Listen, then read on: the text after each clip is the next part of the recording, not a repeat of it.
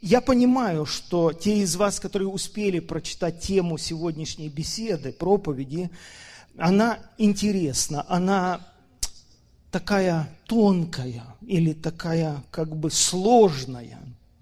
И может быть вы думаете, что мы будем говорить сегодня о самой доктрине говорения на иных языках или молитвы на иных языках.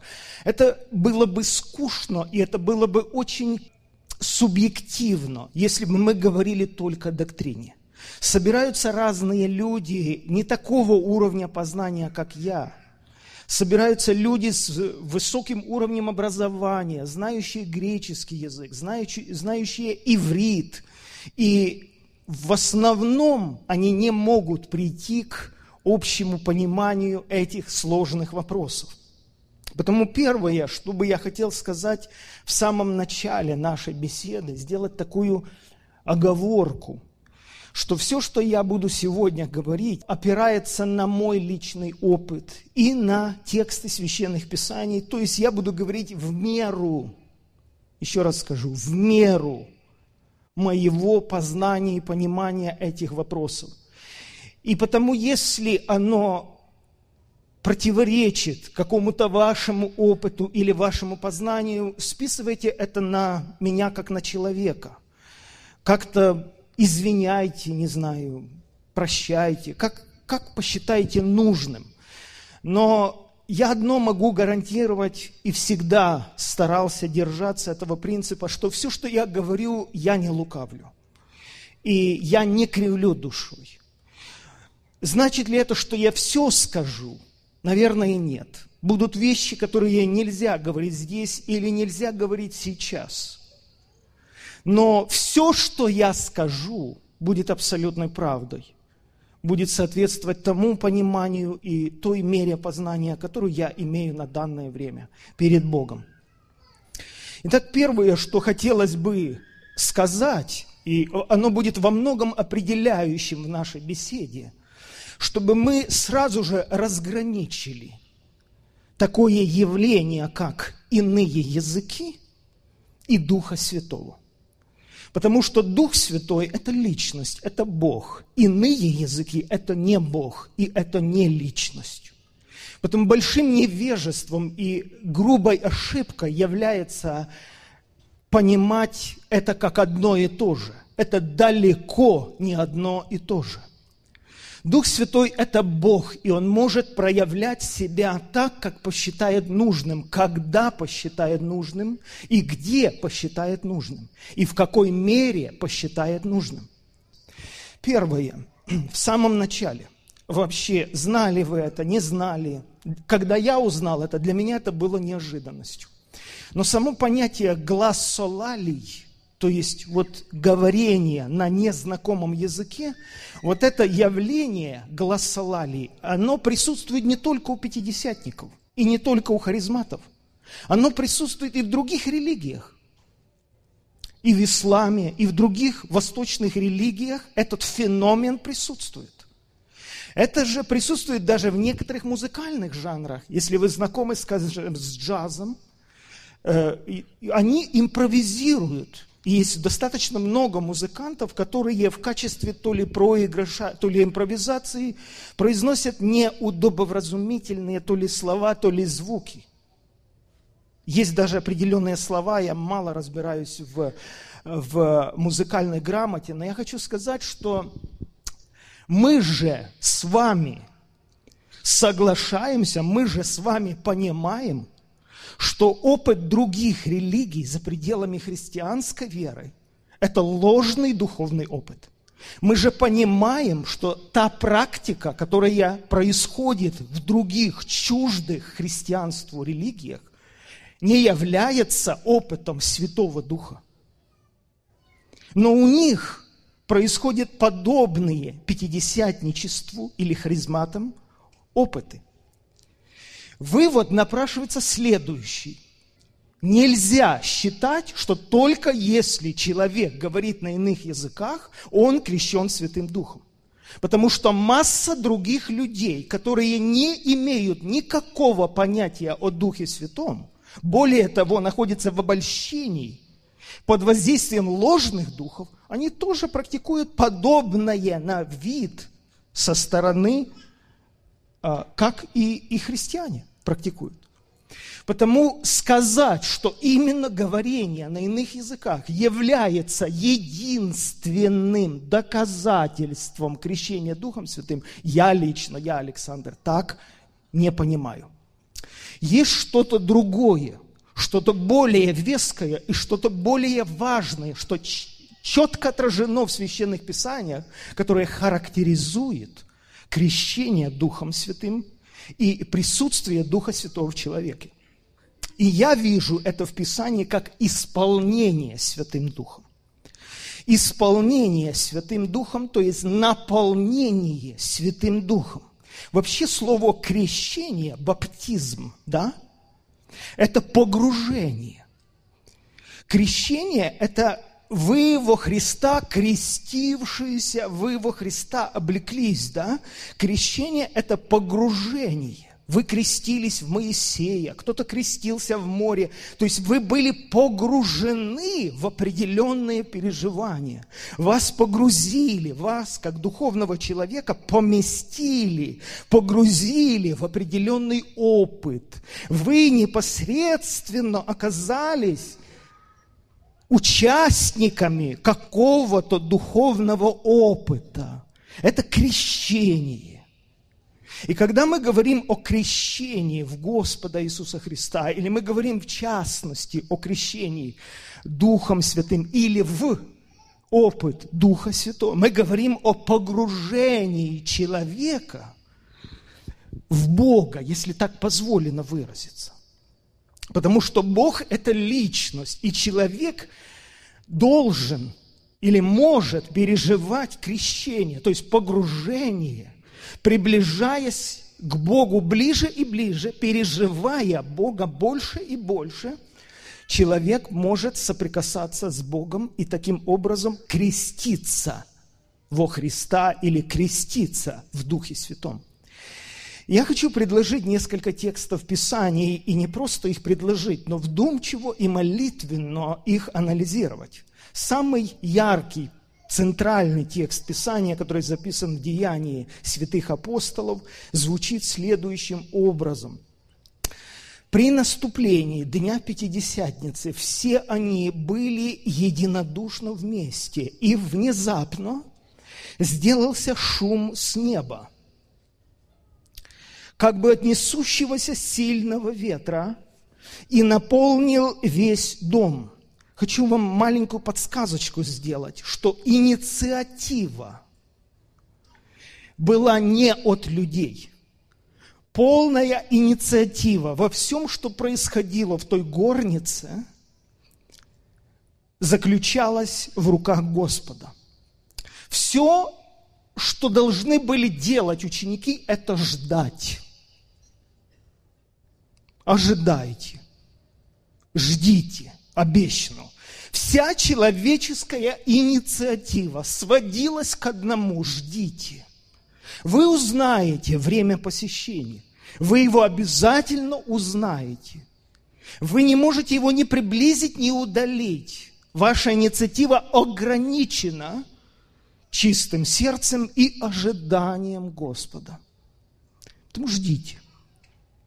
И в один день или в одно утро – сделался шум с неба, как бы несущегося сильного ветра, и они как-то пришли к заключению, потому что сами писали это, что дом наполнился. Дом наполнился. Вот эта способность ощущать, переживать, что наполнился дом не шумом и не ветром. Это физика. Ветер – это физика – а мы говорим о личности Духа Святого, хотя Дух как ветер. Но они пишут о личности, которая наполнила дом ощутимых для, ним, для них образом. Наполнил весь дом, где они находились, и явились. Их не было, но они явились. Разделяющие языки, как бы огненные. Третье, почили. Это помимо их всяких действий – почили на по одному на каждом из них. И дальше. И исполнились все Духа Святого, это четвертый глагол, что происходило в той комнате. Исполнились, есть порядок определенный. Наполнился дом, потом явились языки, потом почили на каждом из этих людей. И они исполнились Духа Святого. И пятое, начали говорить на иных языках. И шестое, как Дух давал им провещевать. То есть иной язык явился следствием или результатом такого удивительного опыта исполнения Святым Духом. Вот этот стакан, который вы здесь видите, да, он не до конца исполнен.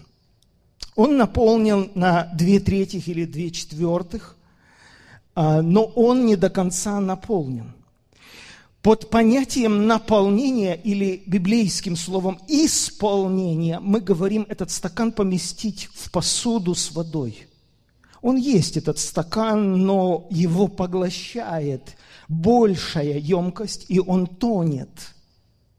Он не просто через край переливается. То, что переливается через край, это есть исполнение Духом Святым в частном случае. Да? Когда мой внутренний человек больше не может вмещать, если так позволено сказать, больше не может вмещать. Это очень важный момент. Если взять Бога в объеме, и взять человека в объеме, что я как человек, как личность из себя представляю, и что Бог как личность из себя представляет, то я ограничен, а Бог безграничен во всех смыслах, во всех направлениях. Если взять Божье терпение, оно безгранично. Если брать Божью любовь, Библия называет это вечная любовь. Если взять Божий мир – он превыше нашего разумения. Мы ограничены.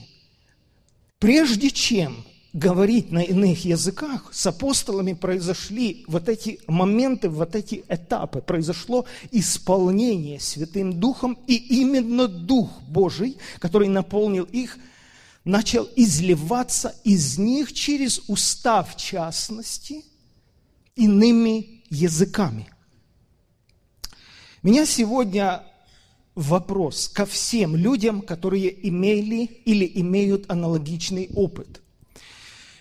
Не думаете ли вы, что молитва на ином языке должна быть всегда результатом исполнения Святым Духом? Не думаете ли вы, что нельзя и неправильно говорить на ином языке, если мы не исполнены Святым Духом? Не думаете ли вы, что именно Дух должен в нас провещевать?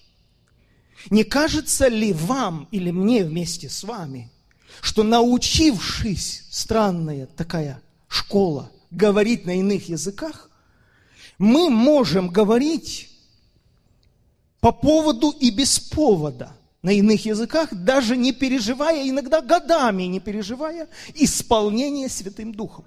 Не кажется ли нам, что это принципиальный момент, что именно исполняя Святым Духом, Дух Божий может провещевать через нас истинные слова и истинную свою волю? Люди могут быть в раздражении, люди могут отойти от Бога, но они продолжают говорить на иных языках, и это для меня лично кажется странным.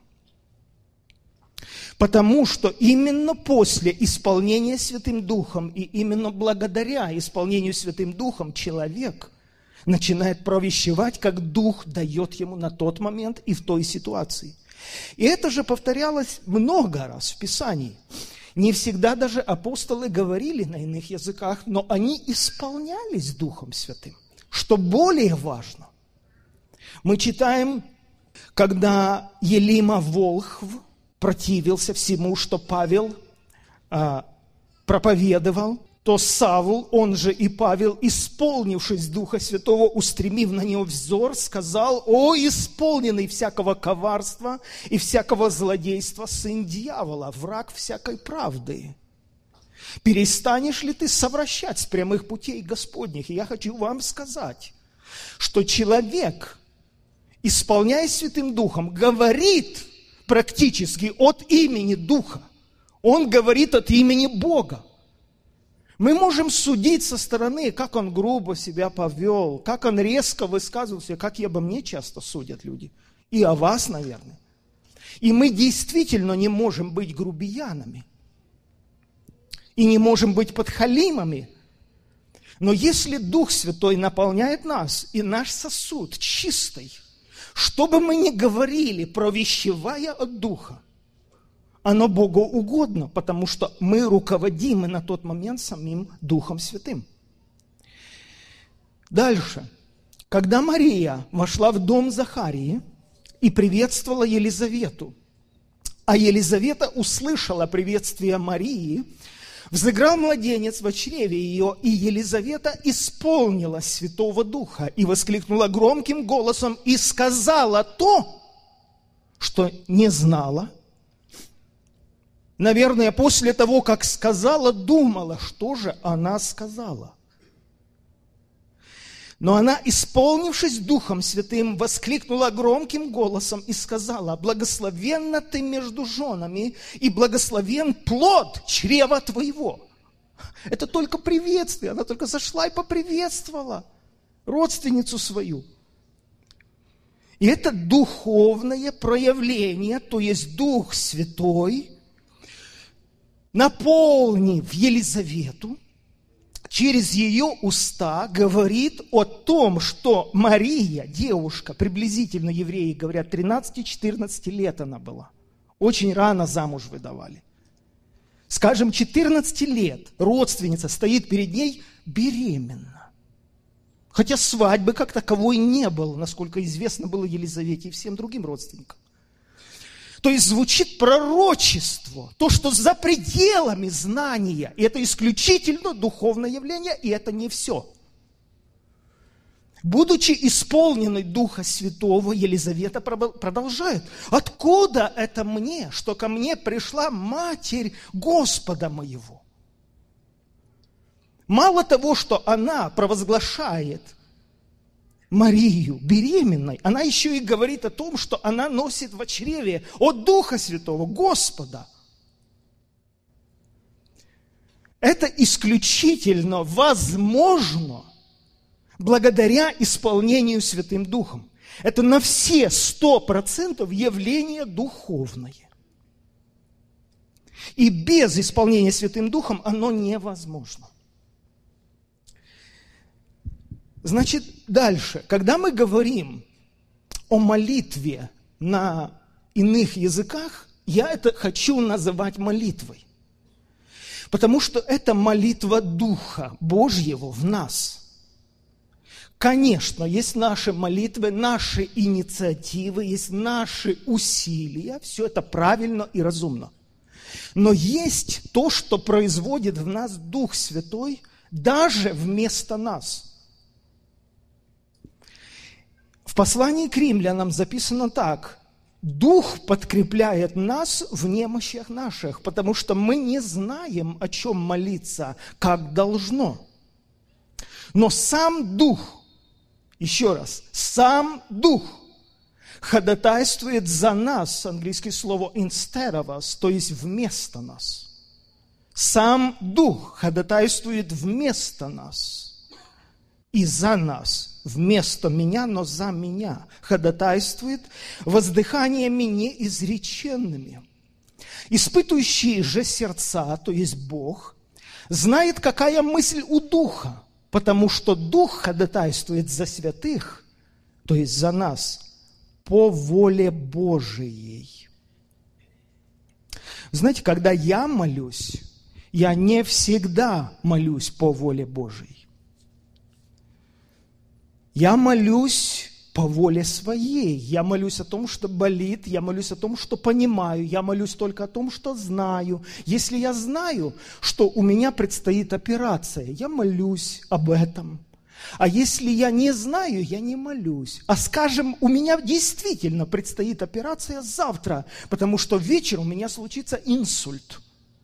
Сколько сильнейших, очевидных свидетельств существует у людей, исполненных Святым Духом, которые говорят, что Дух начал ходатайствовать за меня, или за родственников, или на расстоянии, или на другом конце земного шара. Дух начал ходатайствовать за час до аварии, за 15 минут до инсульта. Это что такое?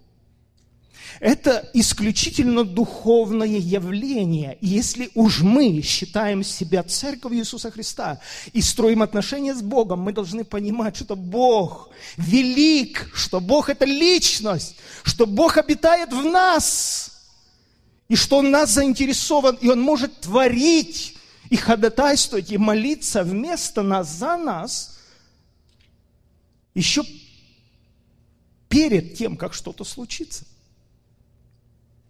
потому что Он Бог. Итак, важнейший момент в том, что молитва Духа Святого при исполнении Духом Святым всегда будет по воле Божьей.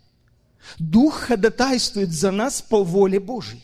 Когда я молюсь, я молюсь с оговоркой. Господи, если Твоей воле угодно – то дай мне то и другое. Выйди навстречу, если тебе угодно. Когда Дух молится, Он всегда молится по воле Божьей. Потому я дерзаю сейчас сказать вот что. Я доверяю молитве Духа Святого больше, чем своей собственной. Когда я переживаю исполнение Святым Духом, и во мне молится Дух, а это явление частое, слава Тебе, Господи, в моей жизни – я не напрягаюсь на предмет того, о чем же он молится. Он именно молится, хотя слова, которые я произношу на незнакомом языке, я не знаю, о чем они. Потому что Дух говорит тайны Богу. Следовательно, я говорю о том, что когда я, Александр, переживаю – наполнение Святым Духом, я абсолютно не переживаю и, ну, в смысле, не беспокоюсь. О чем молится Дух? Я ему доверяю, потому что он молится по воле Божией. Так написал святой апостол Павел. Теперь, когда мы говорим об исполнении Святым Духом, я хотел бы сказать так. Личность во-первых, Бог есть Дух. Когда мы говорим о личности даже человека, по идее, мы не говорим ни о его возрасте, мы не говорим о его поле, мы не говорим о его образовании, мы не говорим о его достатке материальном, мы не говорим о его росте, мы не говорим о его цвете кожи. Это все не характеризует личность. О чем же мы говорим, когда говорим о личности? Мы говорим о качествах. Что этот человек из себя представляет? Мы говорим, он добрый, злой, жадный, щедрый, милосердный. Мы говорим о качествах, которые характеризуют, то есть характер, характеризуют личность, определяют личность, define, определяют личность, дефиниция личности. Это качество. Когда мы говорим о Боге как о личности, мы говорим о качествах этой личности. Потому что Бог есть Дух.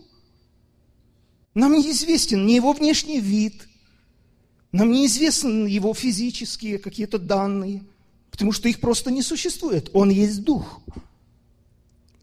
Но Он личность, и Он выражает себя в качествах. И теперь, когда мы ну, скажем, скажем так, возьмем три качества для примера, чтобы нам проще было, да? Возьмем, скажем, качество радости, это плод духа. То есть очень важно понимать, что Бог радостный.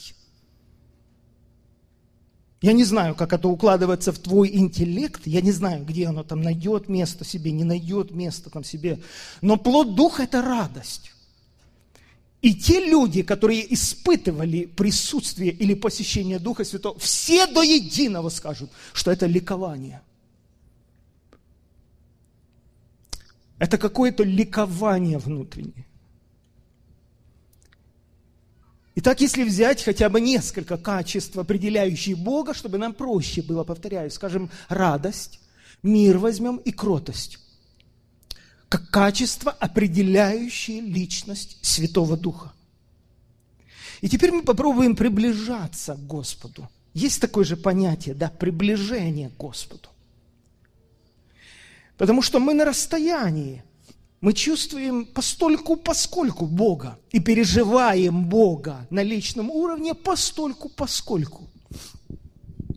Но когда мы приближаемся к Богу, когда мы очищаемся, когда Он позволяет нам подойти к себе ближе, когда Он посещает нас, мы эти качества переживаем на себе. Мы переживаем на себе Э, качества радости, мира сердечного, кротости, нежности внутренней. Мы это ощущаем по мере того, как мы приближаемся к Богу. Теперь, очень интересно и очень важно. А, что происходит с нами, когда мы переживаем Бога? А, у нас есть интеллект – это наша способность понимать. Это наша способность понимать какие-то вещи. Это очень важно. Мы существа разумные. Потому мы можем даже определить и отличить радость от кротости. Потому что мы существа разумные. Мы можем объяснять то, что мы переживаем. Что происходит с человеком, который переживает радость? она его наполняет в меру того, сколько человек ее может вместить. Но мы уже с вами говорили, что если сравнить Бога и человека, так это невозможно даже сравнить. Как невозможно сравнить Бога, который вечен, от века и до века, с человеком, которому 42 года. Да, я нахожусь в вечности, но вечность в меня не поместится – Вечность нельзя запихнуть во время, а время – это составная вечности. Точно таким же образом касательно всех других качеств Бога. Что значит моя радость в сравнении с Богом и Его качествами радости или кротости? Ничто. Но когда меня наполняет радость, больше, больше радости, больше Господь наливает или посещает меня Духом Святым, я начинаю ее выражать. Кто-то стихи пишет, кто-то песни поет, кто-то в ладоши хлопает, кто-то на землю ложится и трепещет перед Богом. Это всего лишь показатель того, что Бог добавляет радости. И человек начинает дрожать физически. Я, я, это хобби уже мое, брать свидетельства у людей, когда люди рассказывают, как присутствие Божие приходит, и как человек слаб перед этим. Как человек ищет возможности выразить это. А потом и эта возможность у него заканчивается, потому что он не способен выразить это. я не знаю, как это объяснить. Вот апостол Павел пишет о себе очень лаконично, очень аккуратно, но пишет о себе, как о человеке. Со стороны он пишет, я знаю человека, который был восхищен в рай.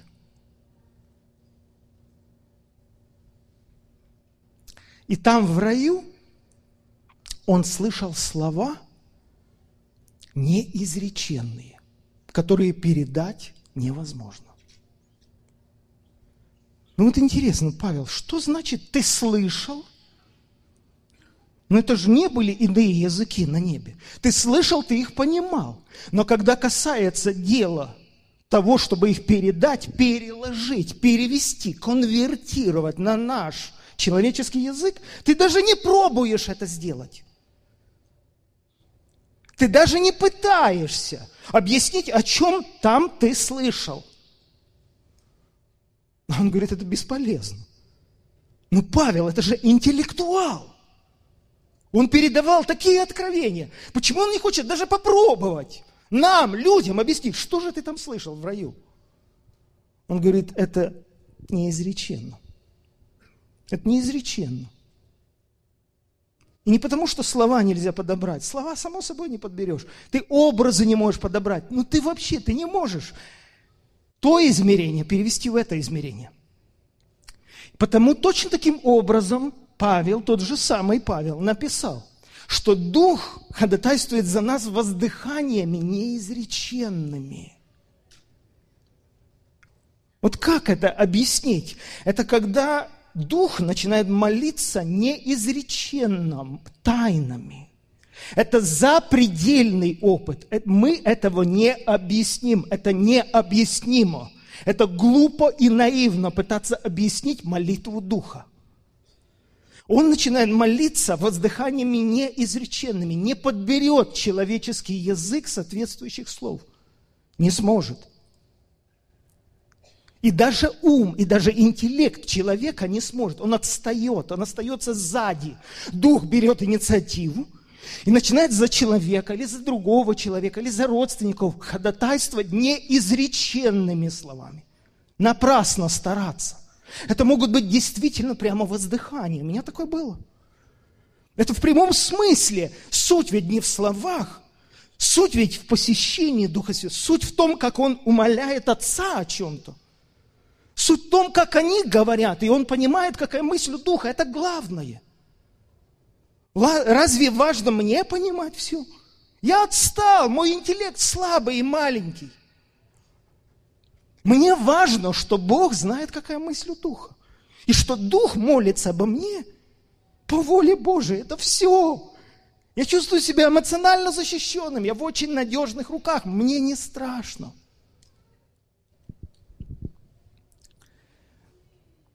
Дальше, что еще очень важно. Важно то, что Духа Святого можно угасить. При всем том, что Он настолько велик – во столько крат больше нас, но если человек не хочет, или боится, или лукавит, он может остановить работу Духа Святого. И как я уже цитировал текст из Библии, Бог не мерою дает Духа, но мы в меру его принимаем. Нам как бы страшно отдаться в этот поток. Или я не знаю, у кого, у кого что. Но мы ограничиваем Духа Святого. Вы помните тот пример а, из Ветхого Завета, где одна женщина оказалась вдовой, у нее умер муж, который тоже был пророком, и пришел взаимодавец, чтобы забрать долг, который эта семья была должна ему, а муж умер, она осталась вдовой, и ей нечем заплатить, и у нее только два сына, и он пришел забрать ее два сына – чтобы те работали у него, то ли в рабство, то ли в наймы, там, я не знаю, как это. И она с воплем пришла к Елисею, пророку Божьему, и говорит, можешь ли ты мне помочь? У меня такая сложная ситуация. И он говорит, а что у тебя есть? Она говорит, у меня ничего нет, у меня есть только кувшин с маслом. И он ей говорит, хорошо, а, собирай кувшины, сколько можешь. Пусть твои мальчики идут к соседям, собирай посуду. Сколько можешь собрать? Вот сколько соберешь посуды, столько будет течь масло из твоего кувшина. Мы говорим о непосредственном вмешательстве самого Бога в ситуацию этой женщины. Господь говорит через пророка Елисея, ты сейчас будешь свидетелем чуда. Но это чудо ты сама можешь ограничить количеством посуды. Там прямо так и написано, остановилось масло. Когда оно остановилось? Когда вся посуда, которую им удалось собрать, была полной. То есть Бог не будет разливать масло на землю. Человек предоставляет посуду. Человек открывает свое сердце. Человек жаждет – Человек тянется, человек хочет, человек ищет, человек желает этого. Человек распространяет себя для того, чтобы Бог взял верх над ним, для того, чтобы не ограничить Бога, для того, чтобы Бог исполнил, то есть переполнил его Святым Духом отдаться во власть Бога. Почему мы должны ограничивать Бога? Почему? Почему только в мою меру он должен действовать и под мою указку? Почему бы ему не отдать всю власть в моей жизни? И тогда мы начинаем духом водиться. Понимаете? Удивительно.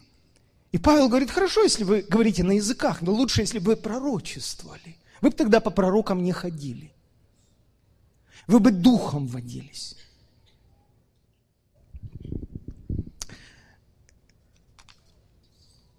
Если вы помните, в книге чисел в 11 главе есть интересный текст, мы его немножко разберем.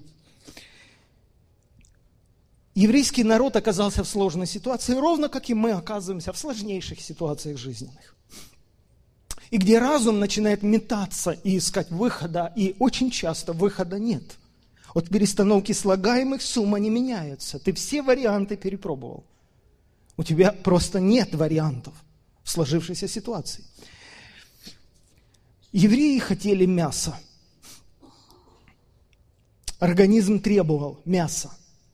И пришельцы стали обнаруживать прихоти, а с пришельцами сыны Израилевы сидели и плакали и говорили, кто накормит нас мясом. Мы помним рыбу, которую в Египте ели даром, огурцы, дыни, лук, репчатый лук, чеснок – а теперь душа наша изнывает. Моисей слышал, что народ плачет в семействах своих, каждый у дверей своего шатра, и сильно воспламенился гнев Господень, и прискорбно было для Моисея. Я пропускаю часть текста. Господь говорит Моисею, хорошо, я дам им мясо. Ни день, ни два. Они думают, что такой дефицит. Они не могут одну куропатку поймать нигде, в горах – они пытаются сказать, что у них никогда не будет мяса. Я дам им мясо, они будут месяц есть, пока оно из ушей, из ноздрей не полезет. И сказал Моисей, Господи, 600 тысяч, в основном речь идет о мужчинах в таких подсчетах, 600 тысяч пеших в народе этом – среди которого я нахожусь, а ты говоришь, я дам им мясо и будут есть целый месяц?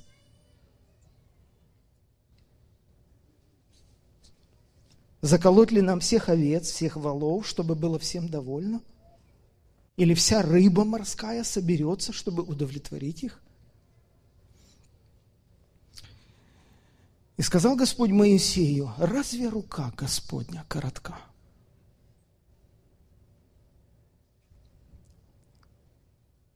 Вот ты увидишь, сбудется ли слово мое тебе или нет. Моисей вышел и сказал народу слова Господни. Если Моисею было так трудно это все понять. Ну, серьезно, Сакраменто, миллион населения. Там было 2 или 3 миллиона, если всех брать, женщин, детей. Сколько у нас супермаркетов обслуживает город Сакраменто? И Моисей вышел и сказал народу слова Господни, и собрал 70 мужей из старейшин народа, то есть ключевых людей, которые были его правой рукой, и поставил около скини. Теперь внимание. И сошел Господь в облаке и говорил с Моисеем, и взял от духа, который на Моисея, и дал семидесяти мужам старейшинам. И когда почил на них дух, они стали пророчествовать, а потом перестали. Двое из мужей, из этих 70, как я понимаю, остались в стане. Одному имя Елдат, а другому Мадад. Но и на них там в стане почил Дух Божий. И они пророчествовали в стане. И прибежал отрок и донес Моисею сказал, Елдат и Мадат пророчествуют в стане.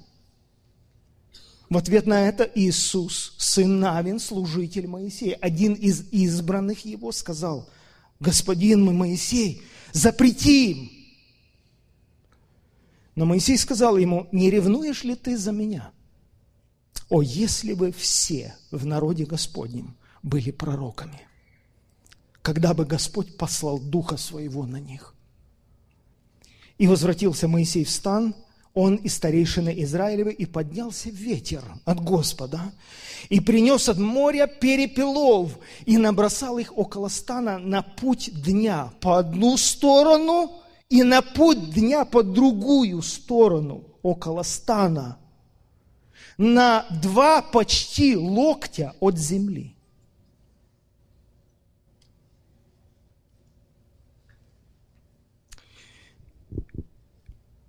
Знаете, что меня интересует? Мне интересно вот этот момент духовный. Господь берет от духа, не Моисеевого духа, многие путают, от духа, который на Моисея, с большой буквы. То есть Господь берет от духа своего, который был на Моисее, как на пророке, и дает от этого духа 70 старейшинам. И что-то с ними происходит – Дух Божий их наполняет, и они начинают пророчествовать. Если бы записать их пророчество, или послушать их пророчество, или я дерзну сейчас повторить то, что они пророчествовали. Что такое пророчество? Это то, что Дух дает провещевать. Это то, как Бог видит ситуацию. То есть они говорили ни больше, ни меньше того, что говорил Бог. А что Бог говорил? Что я дам вам перепелов, вы будете есть месяц и не сможете съесть этого мяса. То есть я представляю, как эти 70 человек начинали говорить, вот поднимаются облака с моря, вот идут тучи на наш стан. И эти тучи полные перепелов. Этого мяса нам хватит на месяц, и мы и всего не сможем съесть. Вот это и было пророчество. То есть это был взгляд вопреки всякой логике. Это был исключительно Божий взгляд.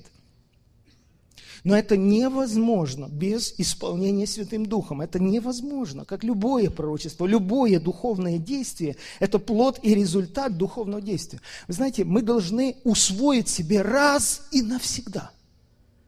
Бесполезно гордиться тем, что мы говорим на иных языках. Бесполезно, если мы не исполняемся Святым Духом. Если мы не будем водиться Духом Божьим, нечем нам хвалиться. Мы можем говорить языками и знать все тайны, но толку от этого никакого. Весь ключ заключается в том, чтобы человек был исполнен Святым Духом, и чтобы Дух давал ему провещевать. А это не одноразовый опыт. Это не только в момент крещения Духом Святым, это постоянные отношения с Господом. Постоянные. Если просто сказать, время убегает, так что же оно такое? Что оно собой представляет вот это исполнение Святым Духом и моление на иных языках? Я бы сказал, если о себе говорить, как я вам обещал в начале, да, это где-то тот рубеж, это тот предел, где мой интеллект, где моя способность, она заканчивается. Это тот момент, где Господь берет инициативу, идет впереди меня. Если так просто, быстро, несколько примеров. Это то, что не вмещается в меня. Это то, что за пределами меня. Это то, что исполняет меня Духом Святым. Это то, что через верх льется. Это может быть любое проявление Духа Святого. И слово мудрости, и слово знания, и пророчество, и откровение, и сила, и дерзновение, и чудотворение. Это может быть что угодно, как Дух Божий посчитает нужным на тот конкретный момент. Пару практических примеров, то, что я могу вспомнить сейчас. Как-то к нам в офис, э, в студию заехали э, э, молодые ребята, и это была группа Свитли Джерела. Вы, наверное, помните такие замечательные голоса были. Это родные два брата и две сестры, вознюки. Мы провели там, может, полчаса вместе в офисе. И они уже уезжали, и они стояли в вестибюле, и эм, кто-то сказал, ну спойте что-то на прощание.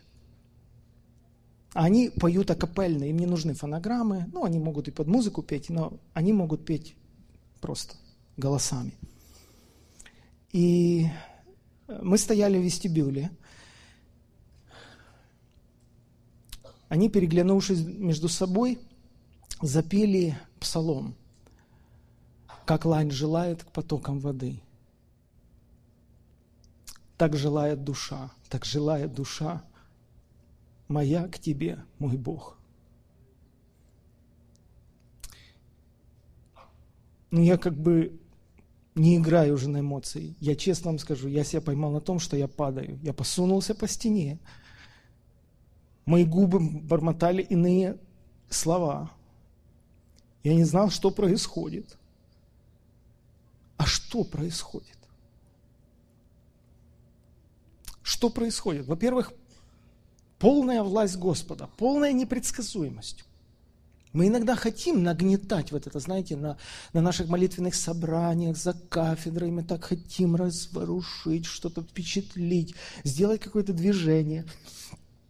Но дух как ветер, он приходит, и ты не знаешь, откуда он приходит и куда уходит. Это его инициатива. Он не в нашей власти, это мы в его власти.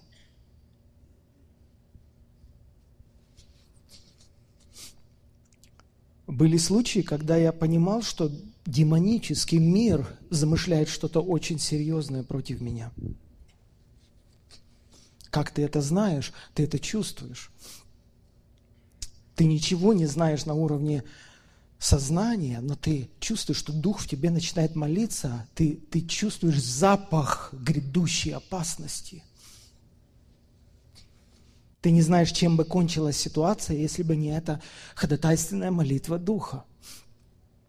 И в таких случаях я говорю сейчас о себе, я доверяюсь Духу Божьему абсолютно.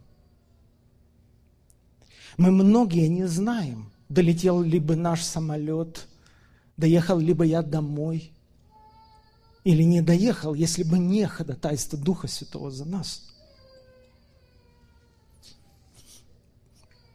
Недавно я еще раз себя поймал на интереснейшей вещи. Я слушал человека, который просто рассказывал историю о одном своем знакомом.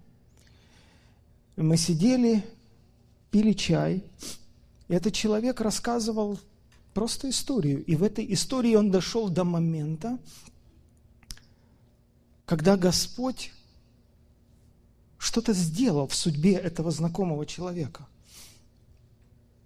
Вы знаете, я себя поймал на том, что я еле сдерживаю свои уста. Во мне просто как кипит чайник, да? Во мне ликует Святой Дух. Я поймал себя на том, что всякая работа, Божья работа, она перекликается. Мой дух, неправильно сказать мой, Божий дух во мне,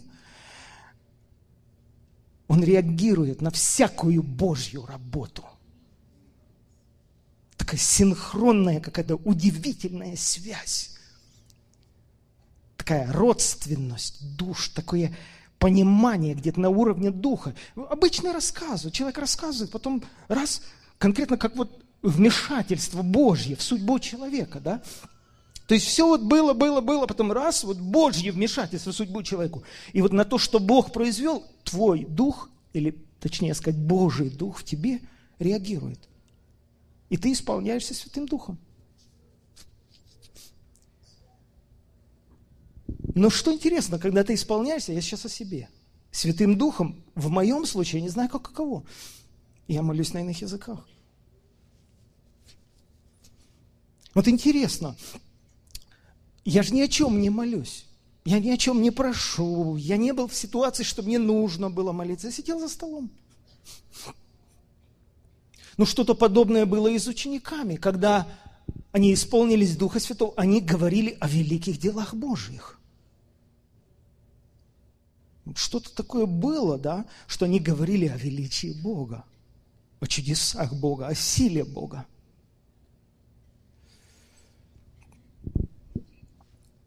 Теперь, подходя а, к заключению. Я хотел бы сказать, что молитва, именно молитва Духа Святого, которая выражается в иных языках, абсолютно разумна и абсолютно полезна при исполнении Святым Духом и крайне сомнительно без исполнения Святым Духом. Говоря проще, я не приветствую молитвы на иных языках без исполнения Святым Духом. Я просил вас не судить меня. Я это писал молитвенно и вдумчиво. Я просто не считаю, что это уже молитва Духа Святого. Это может быть говорение на иных языках. Это может человека увести в неправильном направлении – но когда мы исполняемся Духом Святым, и когда Дух дает нам провещевать, когда мы позволяем Святому Духу вести нас, мы не попадем в транс, в какое-то обольщение. Более того, при исполнении Духом Святым человек назидается. Потому что человек назидается не от иных языков. Не, не обманывайтесь. Человек назидается от Святого Духа, от личности Бога. Потому когда я молюсь на ином языке, я не могу назидать другого. Так написал апостол Павел, другой не назидается. Если я исполнен Святым Духом, и я молюсь на иных языках, это назидает меня, но не язык назидает, а Святой Дух, который меня наполнил. И потому только я один могу назидаться в этот момент, другой назидаться не может. Если заботиться о том, чтобы церковь получила назидание, выражаюсь словами апостола Павла, то должно быть пророчество или истолкование. Или Павел говорит, если я буду говорить вам тьму словно незнакомом языке, я какую вам пользу принесу? Если не изъяснюсь откровением или познанием. То есть это абсолютно два разных состояния, два разных опыта. Когда человек, исполненный Святым Духом, молится, и Дух говорит тайны Богу, это между мною и Богом. И, разумеется, я назидаюсь. Во мне происходят мощные бурные процессы. Я исцеляюсь, я восстанавливаюсь, я, я мужествен, я могу преодолеть, потому что Дух Святой лично со мной сейчас что-то делает, какую-то работу производит лично в моей душе. Но рядом стоящему человеку от этого ни холодно, ни жарко. Если же я оказываюсь в роли сосуда, которого Господь хочет в этом случае употребить для назидания других, то тот же самый Дух Святой начинает проявляться по-другому, чтобы другим было назидание. Я хочу предложить этот текст э, в послании Коринфянам 14 главе, а вы послушайте его вдумчиво, и мы на этом закончим.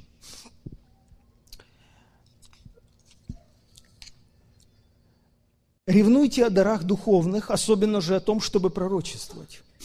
Ибо кто говорит на незнакомом языке, тот говорит не людям, а Богу. Мне бы так хотелось, чтобы многие это выучили. Кто говорит на незнакомом языке, тот говорит не людям, а Богу. Зачем тогда говорить это перед людьми в микрофон? Когда мы берем микрофон мы рассчитываем, чтобы нас услышали люди. Но, разумеется, не Бог. Что, Богу нужны микрофоны? Потому если я беру микрофон, я рассчитываю, что я обращаюсь к людям. Зачем тогда в микрофон говорить на иных языках? Говорящий на незнакомом языке говорит не людям, а Богу, потому что никто его не понимает. Он тайно говорит и говорит Богу. Кто пророчествует, тот говорит людям в назидание, увещание, в утешение. Кто говорит на незнакомом языке, тот назидает себя. А кто пророчествует, тот назидает церковь. Желаю, чтобы вы все говорили языками, но лучше, чтобы вы пророчествовали, чтобы церковь получила назидание – Теперь, если я приду к вам, братья, и стану говорить на незнакомых языках, какую вам принесу пользу? Если при этом не изъяснюсь, я уже вам это говорил. И бездушные вещи, издающие звук, свирель или гусли, если не производят раздельных тонов, как распознать то, что играют на свирели или на гуслях? Когда мы слушаем музыку, это не звуки. Если у меня нет музыкальной грамоты, то я просто буду создавать звуки, абсолютно неупорядоченные. Это будет просто шум. А это музыка, потому что у человека есть музыкальная грамота. Он понимает, что такое гармония. Он понимает, что такое мелодия. Поэтому дайте мне хоть скрипку Страдивари. Для меня эта скрипка будет с одним словом связана – скрипеть. Я никакой музыки из нее извлечь не смогу. И Павел говорит, если флейта будет издавать неопределенный звук, это не музыка, это шум. Если труба будет издавать неопределенный звук, то станет готовиться к сражению. То есть была определенная мелодия, которую знал трубач и знали все люди. И эта мелодия была посланием.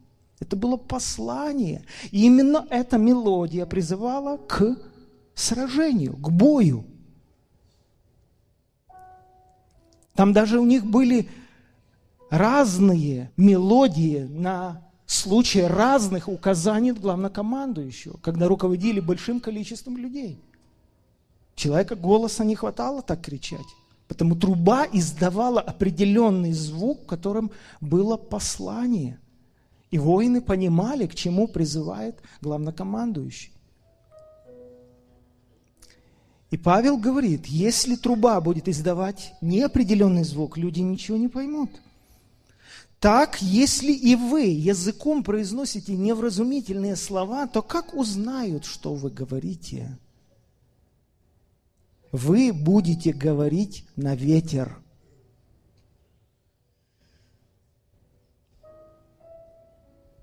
Кто-то может посчитать это кощунством, так говорить о молитвенных языках, но так написал Павел. Вы говорите на ветер в отношении других людей, но не в отношении личных отношений с Господом, когда вы исполнены Святым Духом. Сколько, например, различных слов в мире, и ни одного из этих слов нет без значения. Каждое слово в словаре Владимира Даля, больше ста тысяч слов – определение стоит. Каждое слово. Оно имеет значение. Потому мы понимаем друг друга. Потому что у нас есть общий язык. Но если я не понимаю значение слов, то я для говорящего чужестранец. И говорящий для меня чужестранец. У нас не может быть никакого общения. Никакого назидания взаимного. У нас не могут быть никаких отношений. Если ты будешь благословлять Духом, то стоящий на месте простолюдина, как скажет «Аминь», то есть «Да будет так», то есть «Согласен». Как он может сказать при твоем благодарении? Потому что он не понимает того, что ты говоришь. Я ничего не добавляю, читаю Павла. Ты хорошо благодаришь, но другой не назидается. Благодарю Бога моего, я более всех вас говорю языками. Но в церкви Хочу лучше пять слов сказать моим умом, чтобы и других наставить, нежели тьму слов на незнакомом языке. Вот как я мыслю, друзья. Когда мы молимся в зале, когда я молюсь в зале, вы знаете, кто меня ближе знает, да, у меня больше молитв, опять же, в меру, в зависимости от духовного состояния на ином языке. Потому что, когда я исполняюсь Святым Духом, я выражаю это Господу, оно как переливается, как просто, просто потрясающее переживание, духовное, да? Но когда я встаю за кафедру, я вам сегодня обещал не обманывать, и я не обманываю. У меня были моменты, когда я готов был проповедь продолжить на иных языках, потому что меня посещал и наполнял Святой Дух. Но я понимал, что это не даст никакого назидания людям, потому я это в себе удерживал. Я это состояние Духа Святого конвертировал лучше в изложение, в изъяснение каких-то мыслей. Потому что я стою для того, чтобы люди получили какое-то назидание. Если я кого-то чем-то огорчил в этой речи, не обижайтесь. Я говорил о том, что сам понимаю, как сам живу и как вижу это в Писании. Поэтому даже сейчас, когда мы будем молиться, есть два отдельных состояния. Одно состояние – это когда ты лично с Господом соединен. Исполняйся Святым Духом. Не угошай Святого Духа. Пусть у тебя будет много посуды. Много посуды. Пусть все двери твоего сердца будут открытыми. Пусть Божье масло наполняет тебя. Молись на иных языках, ревнуй об этом перед Господом. Но когда ты хочешь быть посудой, употребляемой Богом, думай о назидании других людей. Думай. То богатство, которое ты собрал, как эта женщина, теперь ты сможешь его продать, ты сможешь выйти из ситуации, ты сможешь быть употребляемым Богом, ты можешь послужить другим людям. Потому да управит Господь всеми нами. Давайте поднимемся на ноги.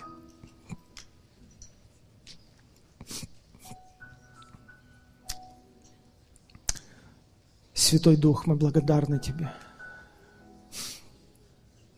Мы благодарны Тебе. Мы так Тебе благодарны, Святой Дух. Аллилуйя. Что Ты не только на апостолов сошел. Я Тебе так благодарен, Святой Дух, что Ты наполняешь всякое жаждущее сердце. Я Тебе так благодарен, Святой Дух.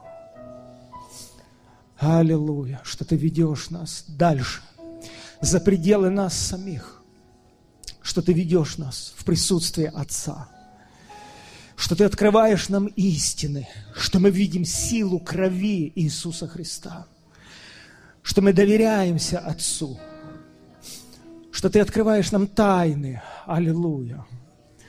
Я благодарю Тебя, Святой Дух, что Ты продолжаешь крестить людей, погружая нас в себя – я благодарю Тебя за свободу, которую мы имеем в Тебе. Я благодарю Тебя за неизреченный Твой дар. Я благодарю Тебя за воздыхание неизреченные, когда Ты молишься за нас, когда Ты ходатайствуешь за нас. Я доверяю Тебе, Святой Дух, я доверяю Тебе, я доверяю Тебе всю мою жизнь. Когда Ты молишься во мне, Святой Дух, я доверяю Тебе мое сердце, мою семью, все обстоятельства, где я не могу справиться. Я доверяю Тебе, Святой Дух. Я доверяю Тебе, Церковь Твоя, Господь. Я доверяю, что Ты, начавший в нас свое славное дело, Ты совершишь его до конца. Я благодарю Тебя, что Ты наша единственная надежда на земле, что мы не чувствуем себя сиротами, я благодарю Тебя, Иисус, что Ты упросил Отца, и Он послал Духа Святого на землю, и Дух Святой открылся нам. Аллилуйя, аллилуйя, аллилуйя. Я благодарю Тебя за этот опыт, Святой Дух. Я не стыжусь Тебя, Святой Дух. Я хвалюсь Тобой. Я восхваляю Тебя. Я утешаюсь Тобой, Святой Дух. Мне не страшно, Святой Дух, благодаря Тебе, потому что Ты ведешь нас. И Ты доведешь нас. Ты приготовишь невесту для встречи с Агнцем. Я благодарю Тебя за то, что Ты внутри нас живешь. Благодарю Тебя, что Ты ходатайствуешь и предупреждаешь нас об опасности, о всяких ересях, о лжи. Ты останавливаешь нас на тех дорогах, где мы можем упасть. Ты поднимаешь нас, когда мы упали. Дух Святой, благодарим Тебя и восхваляем Тебя, превозносим Тебя и славословим Тебя. Господь, во имя Твое я благословляю всех нас ревновать, ревновать, чтобы приближаться к Тебе, ревновать, чтобы исполняться Духом Святым. Ревновать о том, чтобы наполняться Твоим присутствием. Господь, чтобы Дух мог молиться в нас воздыханиями неизреченными, чтобы Дух мог пророчествовать и провещевать, как Ты видишь вещи, чтобы мы могли провещевать и провозглашать в нашу жизнь и в жизнь других людей Твою святую волю. Благодарю Тебя, Отец, благодарю Тебя, благодарю Тебя что Ты ввел нас, ведешь нас и будешь вести нас. Благодарю Тебя за то, что Ты здесь сейчас. Благодарю Тебя, что мы можем Тебя чувствовать и понимать. Благодарю Тебя, Отец. Благодарю Тебя, что нет такого горя, которое Ты не мог бы утешить. Благодарю Тебя, что нет такого страдания, от которого Ты не мог бы исцелить. Благодарю Тебя. Благодарю Тебя, Иисус.